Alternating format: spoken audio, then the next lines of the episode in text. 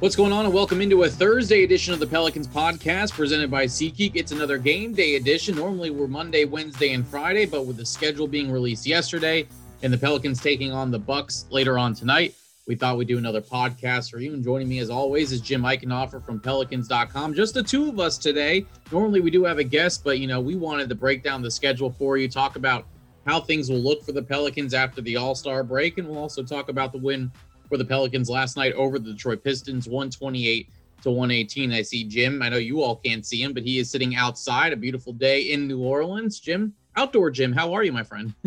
I'm doing great. You know, uh, one of it's funny. One of the uh, other reporters uh, calls me Jimmy Suns Sunshine when he sees me on the Zoom calls, and I'm sitting outdoors. So, got to take advantage of this weather, man. Eh, I was gonna say spring is undefeated here, but it's not even really spring yet but this time of year is still can be pretty incredible, especially after we get past a little bit of a cold spell that we had there.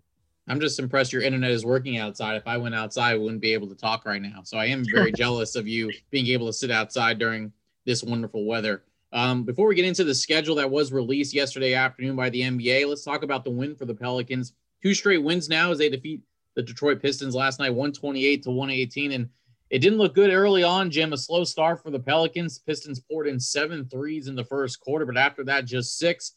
It seemed like in the second half, the uh, intensity picked up on the defensive side of the ball. What did you like about the win as the Pelicans wrapped up the homestand last night? It seems like one of the themes that's developing, and I know that this isn't definitely um, something that the coaching staff can really love, but it seems like lately the Pelicans have still been able to win even in games where they haven't played great defensively, just because the offense has been at such a high level. And that was also the case last night with the point totals for both teams that you mentioned, and the fact that really neither team was getting any stops in the first three quarters. It seemed like in the beginning of the fourth quarter, New Orleans played a lot better defense. But one thing I noticed when I was going back and looking at really the season overall, um, the win last night against Detroit was an example of you played pretty mediocre to poor defense, still won. And coincidentally, the game against the Bucks, the first matchup against them, the rematches tonight obviously um, was the same thing. It was a final score of 131 to 126. So you definitely don't want to rely on that. And it's not a recipe that's going to lead to consistent basketball or probably even playoff basketball making it to the playoffs. But um, New Orleans has been able to overcome some of the shakiness and inconsistency on defense lately just by playing at a level on offense that's been really at the top of the league over the last few weeks and Zion Williamson and Brandon Ingram are a key part of that offense. And again, last night, those two um, both combined for over 60 points. You had Zion Williamson with 32 on 13 of 18 shooting.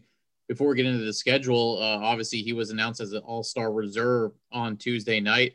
I felt like it was much deserved. I wanted to hear uh, from you about what you thought of when Zion was uh, was named to the All Star game because with so much talent in the Western Conference, it wasn't a guarantee that Zion was going to be able to make it, especially uh, unfortunately, you have to consider the record for the Pelicans, and that plays a big part in whether you're an all star or not.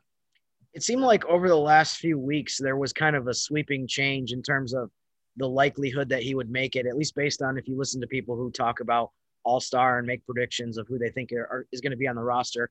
If you went back to, you know, maybe mid January, late January, I think people thought that there was a decent possibility that he wouldn't be on the team. But if you combine the way that he's played in February, as well as the Pelicans, I think have played a little bit better. They've had come up with some pretty big wins. And then, even though I know this probably wasn't a factor, he probably was already on the roster based on the coaches voting. Um, it seemed like Sunday was kind of the cap of the stretch that he's had least recently, where um, they came back from 24 down against Boston on national TV.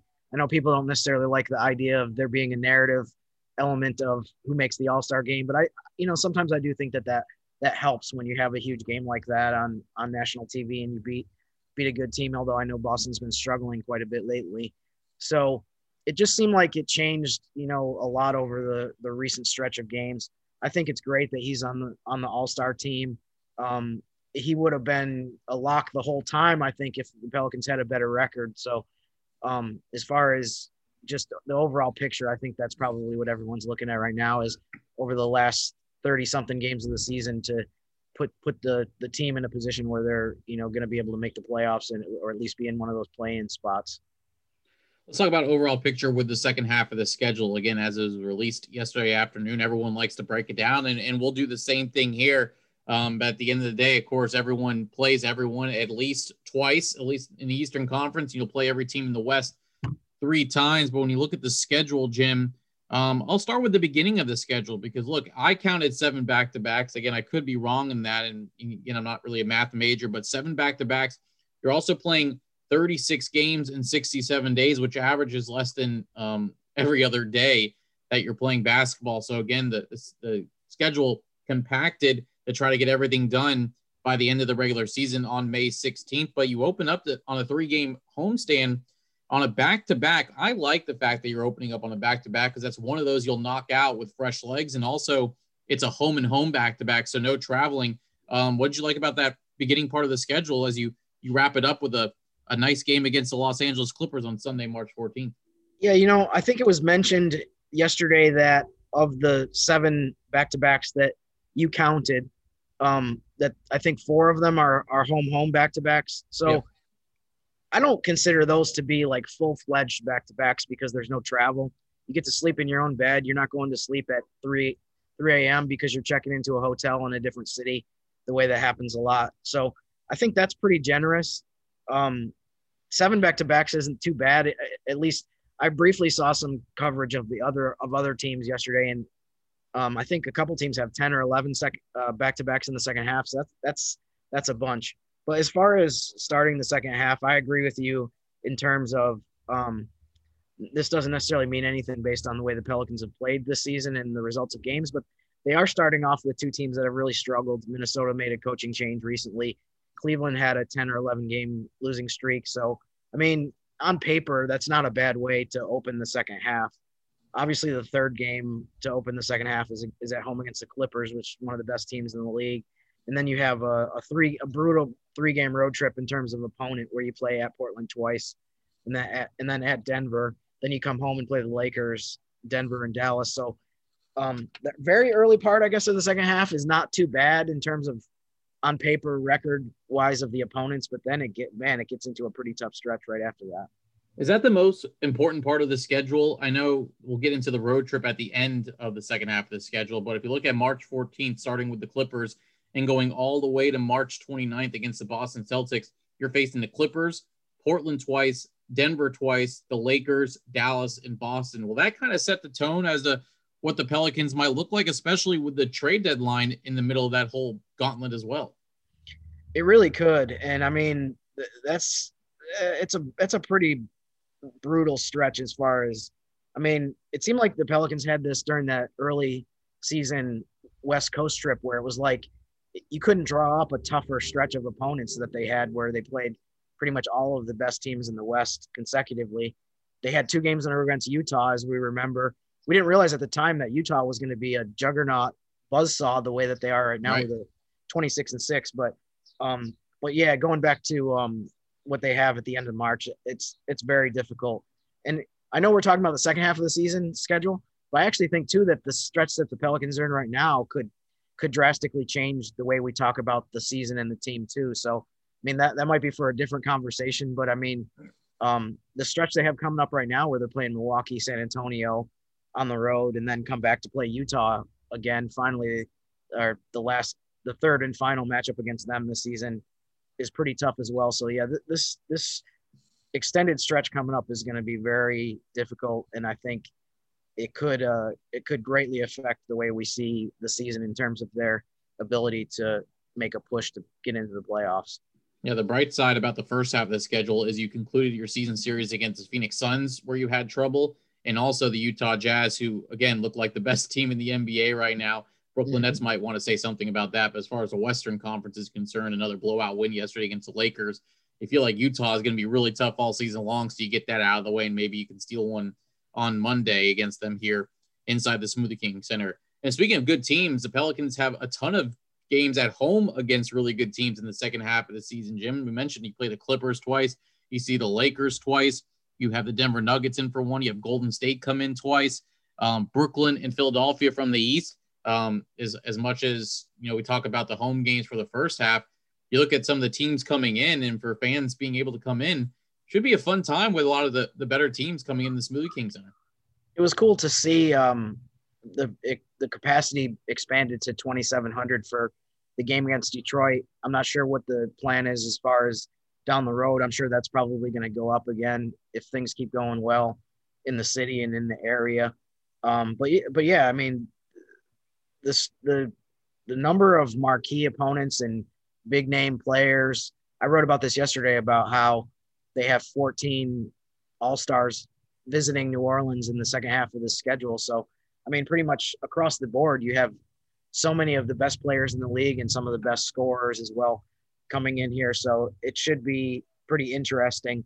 Um, I heard someone say this uh, about the the the crowd. Just kind of on that note, real quick, um, that someone mentioned the game in Boston that the someone I think it was a Sports Illustrated writer tweeted about how the the Pelicans were pumping in so much crowd noise and it was getting ridiculous of how blatant it was, but it actually was the real crowd noise. It wasn't actually crowd noise pumped in. I think part of it was a derogatory chant towards one of the referees that was mentioned. So I thought that was really funny that um, people, the crowd has been so loud with the 2,500 or 2,700 that it is now that people who are watching on TV think that it's a the fake crowd noise. So kudos to New Orleans and the fan base for being able to be that loud, even though that obviously there's a very limited capacity allowed in the Smoothie King Center right now. I've also thought it was pretty asinine for someone to, uh, you know, say that a team was doing that, uh, you know, piping in a chant, you know, throughout the game, which is something that is just crazy. Not even here inside the arena, and you're you're coming out with some outlandish thing about that. So I I agree with you. It's kind of wild. And and I have to say I didn't even see it. I heard this third hand, so I don't know exactly the details, but I thought that was funny. But I mean, this is another podcast for another day. But the the recklessness sometimes of of people in our profession is a little is a little out of control. But we'll talk about that some other time, maybe off the air. Yeah, I think that's a good idea. Um, let's talk about the road trip at the end of the second half of the schedule, Jim. And we heard warnings. I know I, I listened to something on ESPN with, with Brian Windhorst. This is before the schedule was released, saying that there's a chance that teams could be going from one coast to the other in the same road trip just based on trying to fit in these games in such a short amount of time. Well, it happens to the Pelicans at the very end of the season. This could be a very crucial road trip for the Pelicans if trying to chase a play-in spot or a playoff spot. It's a five-game road trip um, starting on Friday, May 7th, and ending on Friday, May 14th. But you start off in Philadelphia and end in San Francisco to take on the Warriors, and in between you have the Charlotte Hornets, the Memphis Grizzlies, and the Dallas Mavericks. So it is one of those trips that you go east to west and uh, could play a big factor in whether the Pelicans get into the postseason or not.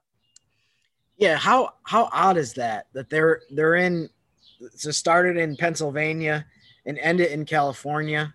I know we've joked about this before on in previous seasons about does someone who who makes the schedule need a need some map assistance with how some of these are laid out. But I know that the I mean, in fairness, I think the juggling act this year is out of control because of eh, some of the postponements, including um, there's different trips that people have. The leagues had to add games to road trips that never would have been there based on having to switch everything around and and that kind of thing. But but yeah, I mean, we, we would love for that five game trip to to be very consequential basketball at the end of the regular season. There's been t- too many seasons lately over the last few years where the end of the season hasn't been relevant to the playoff discussion. So hopefully that happens. But um, but yeah, I, I noticed I, I didn't didn't try to figure out the mileage on that road trip, but I hmm. did note in something I wrote yesterday that they're playing games in three different time zones during that uh, trip. The only one that they're not hitting is the Mountain Time Zone, which I think is only the only two teams in the league are Denver and Utah that play in Phoenix, I think as well that play in Mountain Time Zone. So they almost almost covered every time zone during that trip, and then um, finishing with Golden State on that Friday, and then coming back here to. It's going to be very odd, I think, to have um, such a long stretch with no home games, and then come back for just that one game against the Lakers on you know a Sunday afternoon or Sunday evening, and hopefully that game will set up you know the the continuation of the season, whether it's in the playoffs or play in for the Pelicans. Yeah, and, and, you know if it comes down to the Pelicans at Golden State, look uh, loss wise, the Pelicans are only two games back of Golden State right now, and again we don't know how things are going to end up, especially with the trade deadline in the month, what teams are going to do what, and and Golden State might make a run and be way into the playoffs before we talk about that. But you finish off the season in the last eight games playing them three times, two uh, at home and a back to back, and then on the road to end that road trip. I mean, that could be very interesting going forward as far as the Golden State Warriors and not seeing them until the final eight games of the season. You'll meet them for the first time on May 3rd. Yeah, I was kind of saying jokingly saying that um, the the league has listened to some of our podcasts over the last couple years and listened to my complaints about them scheduling Golden State too many times at the very beginning of the season when Golden State was a juggernaut. So this is how they're getting toying with us and toying with me by having that many games at the very end of the season. But but yeah, I mean that could be that could be really interesting. That is that is odd that like you said that playing them three all three times you're playing them this season are at the very end of the year. Obviously, part of that is the whole series part of it, where Golden State is going to play here twice on um, May 3rd and May 4th. So we'll see what happens. I mean, they've Golden State's been kind of fluctuating back and forth. I feel like they're one of the teams that everyone after about a week in the season was like they're going nowhere this year. Then they get red hot and people say, you know, they're they're going to be fine and it just kind of goes back and forth, which I mean, the Pelicans are probably in this boat as well. There's a lot of teams that you could say that about.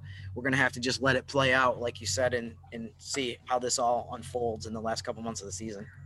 Last question for you, schedule wise, and the Pelicans will deal with this twice. Not as many as a lot of teams have, but you mentioned facing teams on the back to back. Excuse me, trying to knock out different teams. The Pelicans will do that with Portland on March 16th and March 18th. They did it with the Utah Jazz on that long road trip earlier in January. And also the Pelicans will do it with the Golden State Warriors on a back to back March 3rd or May 3rd and May 4th. Do you see this trickling in the next season if everything is back to normal? Um, do you feel like there's been some positive feedback on the fact that if you're going on a long road trip or you're facing teams that you don't want to go back to that city twice because of the distance from your place to them, do you mm-hmm. see this trickling in the next year? Do you like the fact that you're knocking out, uh, you know, road games against teams uh, in a in a few days span? I think from a logistical standpoint, it makes all the sense in the world to, to do it this way. I've always said I don't understand why the Pelicans will travel all the way across the country to play Portland in November and then go all the way across the country again in say March to play them a second time when you could just play them twice on the same trip. I don't know if there are ticketing concerns as far as the way that you sell tickets. It's harder to do it if it's the same team playing. Like you're playing the same team on especially if it's not a marquee team, if you're playing them on like Tuesday night and then you're playing the same team again Thursday. So I don't know how much that factors in. I mean, there's a million people that know way more about that than I do. But just if you set that aside, I think it, it, it makes all the sense in the world to do it this way. And also tying in with what the NBA has been talking about the last few years, as far as rest and trying to reduce fatigue and trying to improve sleep. I mean, these trips where you're in the same city for multiple days it – you're never having to um, go to bed like I was talking about earlier at in the wee hours in the morning. We've had a trip in LA. I remember where you played the Lakers and the Clippers. You get to walk back to the hotel right behind the Staples Center, and it just makes things so much easier from that standpoint. So I think there's a million reasons why they should keep this in the in future schedules, and there might be a reason or two not to do it that I'm not totally um, informed on. But I, I like the idea. And, and one one quick side note too about the Pelicans. I looked this up briefly yesterday. The Pelicans actually have played in they've only played in one series in the first half of the season, and they and they only have I think we, you just said I think it was three, two or three in the second half. I don't know why this is, but they've played fewer. They're going by the end of the season. They're going to have played in way fewer series than a lot of teams in the NBA, if not everyone. The Spurs have already played in five. I thought maybe it was because, you know, obviously we're located in the middle of the country. And if you're Portland or somebody like that, there's a lot more incentive to schedule the series for them because they have a lot further to go. Whereas the Pelicans don't have, you know, any super long trips. But um, like I just said, San Antonio has five. Houston's already had four. So I'm not really sure what that is, but that's just kind of a fluky side note of that. It's been cool to see that implemented in the NBA, but the Pelicans have actually participated in it far less than almost anyone else in the league has. So, for whatever yeah. that's worth.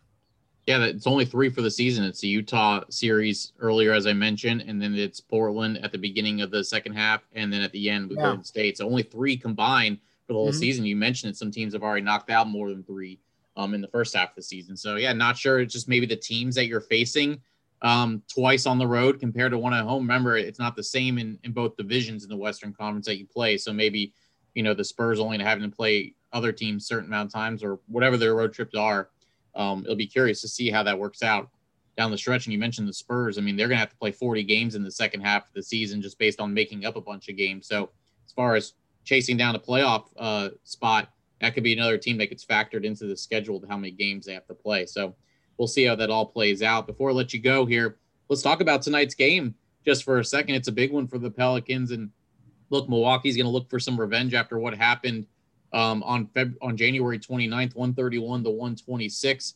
Um, it's a back to back for the Pelicans, so not easy, but you do get a later tip time at 8:30, so a little bit more rest for New Orleans. But Jrue Holiday doubtful for the for the Bucks health and safety protocols. Uh, what sticks out to you about the matchup tonight against this team? I hope it doesn't come down to this, but I mean, it's it seems very likely that the Pelicans are going to have to play really well offensively to have a chance to win this game, which is you know what they did last month when they played against Milwaukee. So it, it, seems very hard to believe that there's too many teams in the league that can hold Milwaukee down to close to 100 points, that kind of thing. So I think that's one of the things that I'm going to be watching for is um, Pelicans had a season high 21 three pointers made in the, the win against the Bucks the previous time. I'm not I'm not going to ask them to make 20-ish three pointers again against Milwaukee, but it does seem like they're going to have to shoot threes at a pretty good level to be able to to stay in this game and, and definitely play offense that well. Um, Pelicans are first in the NBA in February in offense, and the, the Bucks are right there. I think they're seventh in the league. So, I mean, even with Jrue Holiday being out and them having some different lineup changes that the Bucks have had to make, they're still, you know, such a high-powered team with with Giannis and Middleton that um, the Pelicans are going to need to to play uh, really well at the offensive end, I think, to be able to hang in this game. One quick stat, too, that I noticed today was um, the Pelicans are are 0 7 when they don't make at least 11 three pointers in road games.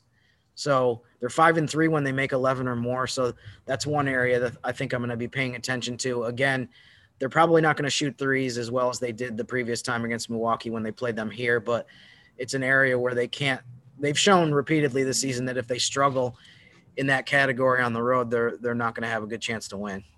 All right, so Pelicans and Bucks stay up late with us, 8:30 p.m. Central Time. You can watch it nationally on TNT, but make sure you turn down the volume and tune into ESPN New Orleans 100.3 FM with Todd Graffagnini and John the DeShazier on the call. If you want to read Jim's analysis on the schedule from yesterday, you can log on to pelicans.com in the mobile app.